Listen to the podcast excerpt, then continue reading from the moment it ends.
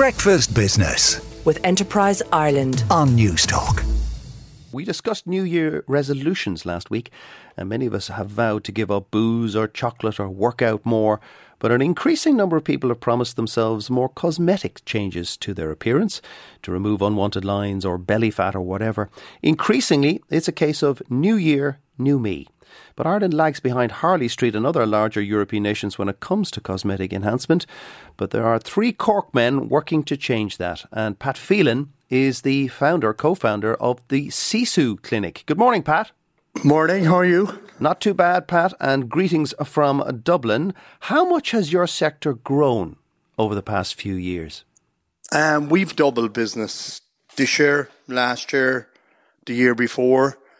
And I think the the CAGR at the moment, even in the US, which is a complex market and you know pretty well established, is growing about seventeen percent. So just to put, just to tell people that you have seventeen Sisu clinics in Ireland, four in the USA, and three in the UK. Tell us what you do. Um, we do injectables, things like Botox, fillers, um, thread lifts, um, and what we find lately is that we're moving a lot towards the what we're calling the injectable facial, which are drugs like Sculptra, Profhilo, you know, which have no kind of effect. You know, there's no visual effect, but it's uh, skin stimulation, which we find uh, there's a massive growth in at the moment.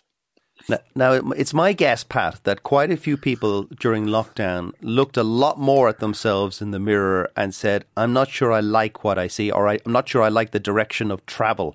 I'm guessing that your business has benefited greatly from that looking in the mirror time. Yeah, I think I, think we coined the phrase "Zoom boom," which kind of went worldwide afterwards.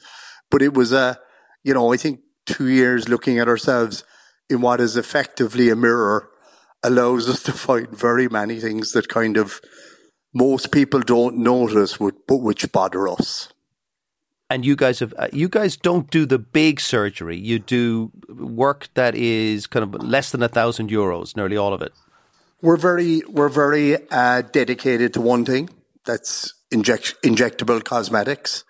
Um, kind of start around 300 euros upwards.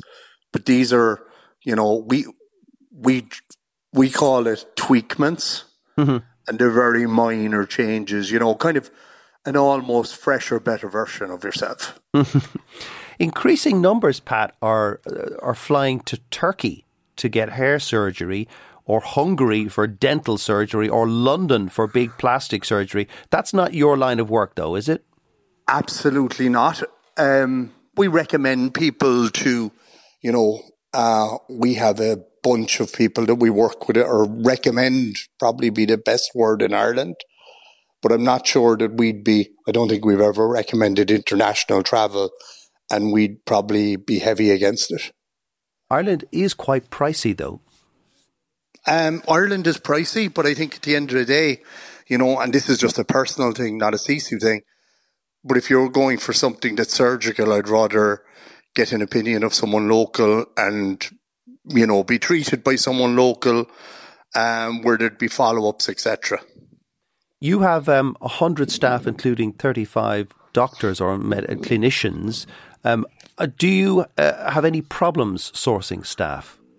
Um, we've loads of vacancies on our website, sisuclinic.com. Uh, in reality, we have no problem sourcing doctors. Um, since we moved to the kind of full time model where, you know, kind of people have a great life to come in at 10 to finish at 7.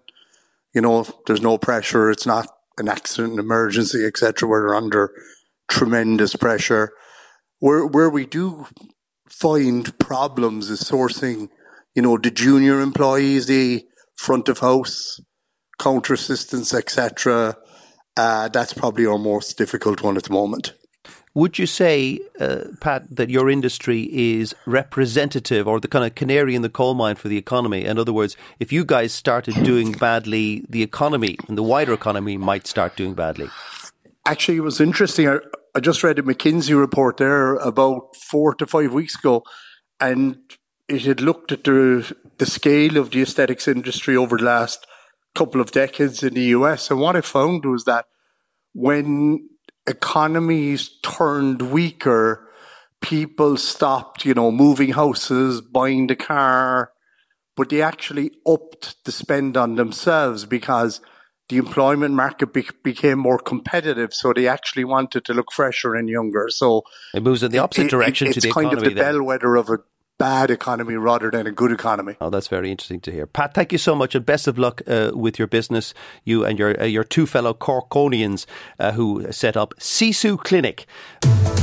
Breakfast Business with Enterprise Ireland on Newstalk.